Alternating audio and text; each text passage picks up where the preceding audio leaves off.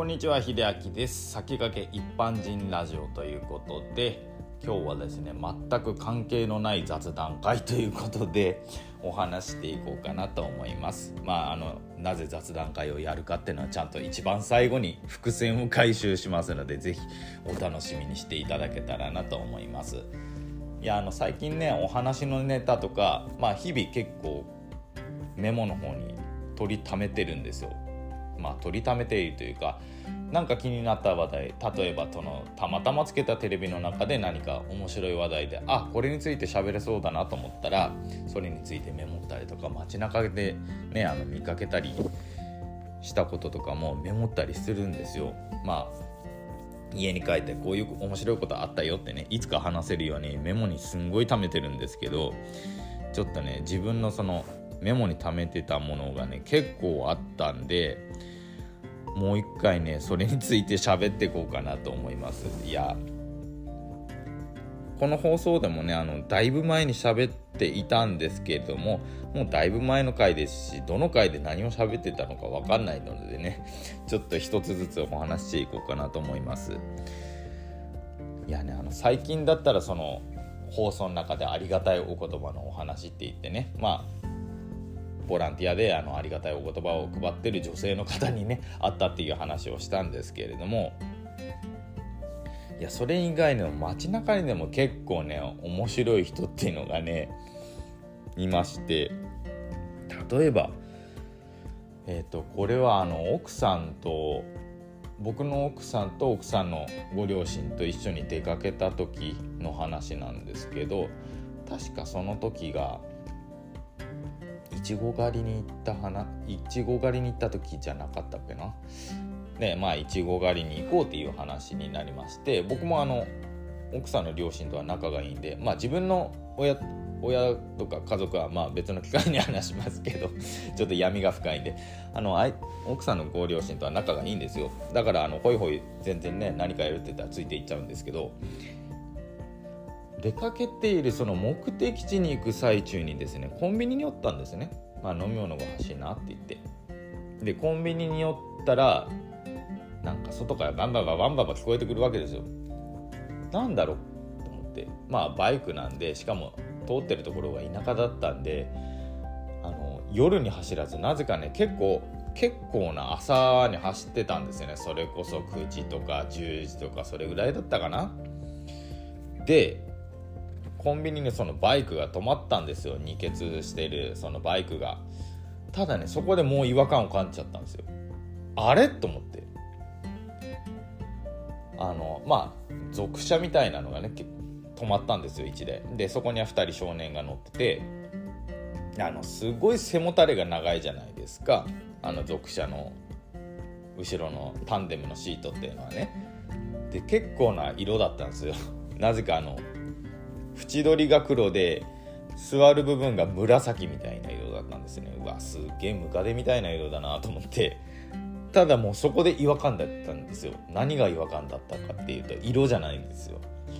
シートの高さなんですよ。あの僕たちコンビニに い, いたんですね。室内なんです。室内から外を見てもそのタンデムシートがねてっぺんが見えないんですよ。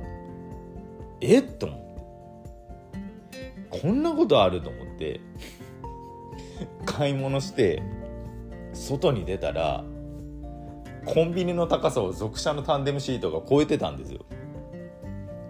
だからさんメートルにメ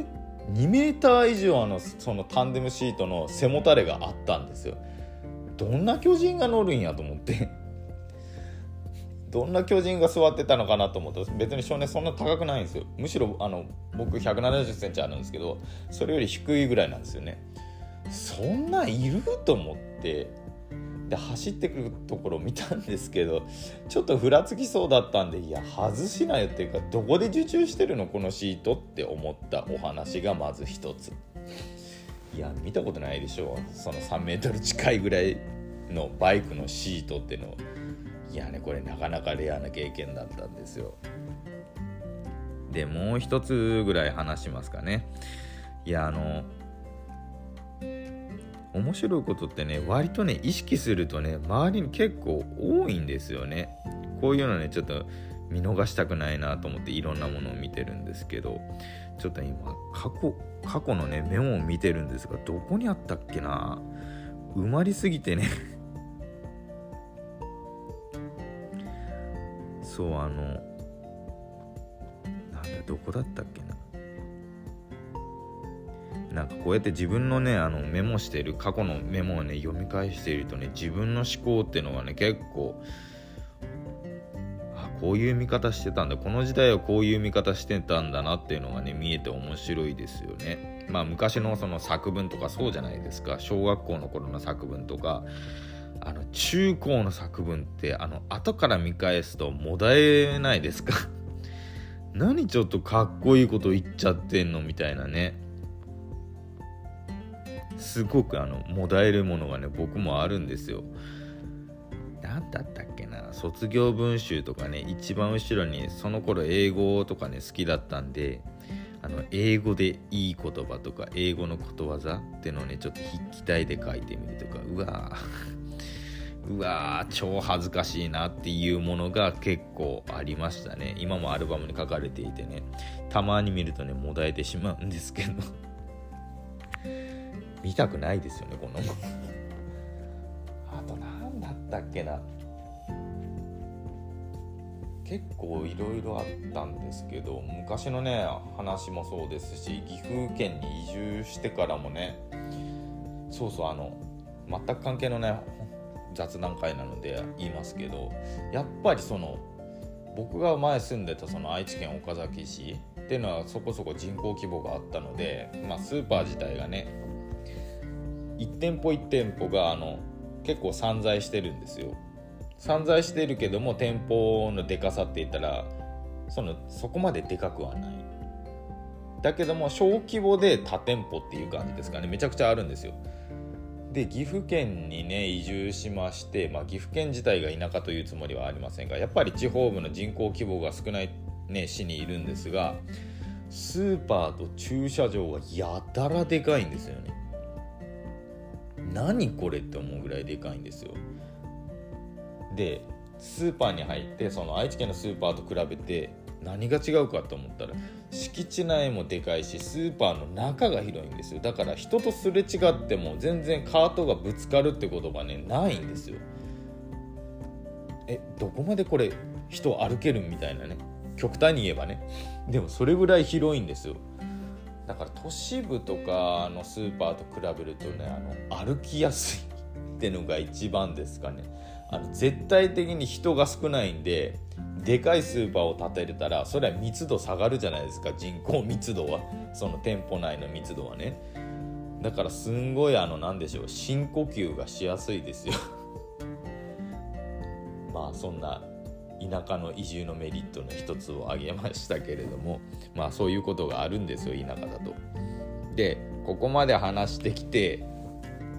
あの一番最初に言っていた伏線回収って何ぞやっていう話なんですけど、あの前ねあの結構ビジネス系のアカウントとか、まあなんですよ、情報発信系のねアカウントを見て勉強してた時に、あの幸あれ子さんっていう方がおられまして、あのこの方あの昔はアナウンサーだった方が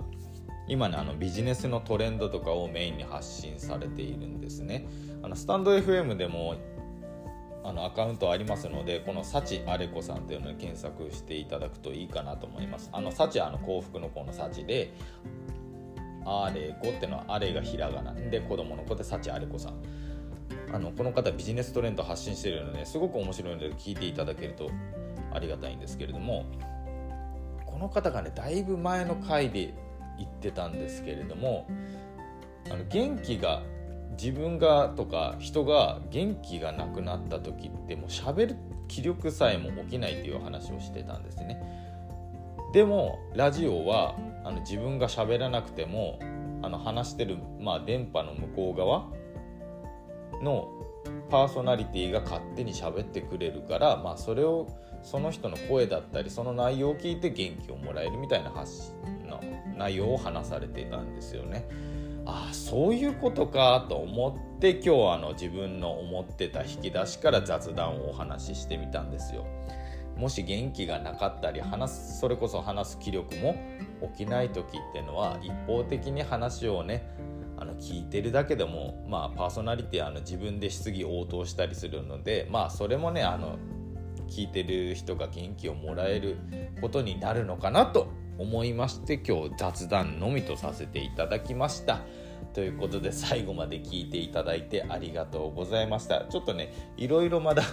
面白い話あったと思うんですけど急にメモを見ながら探しても思いつかないのと見つからなかったのでまた今度たくさん話していきたいと思いますのでよろしくお願いします。それではまた。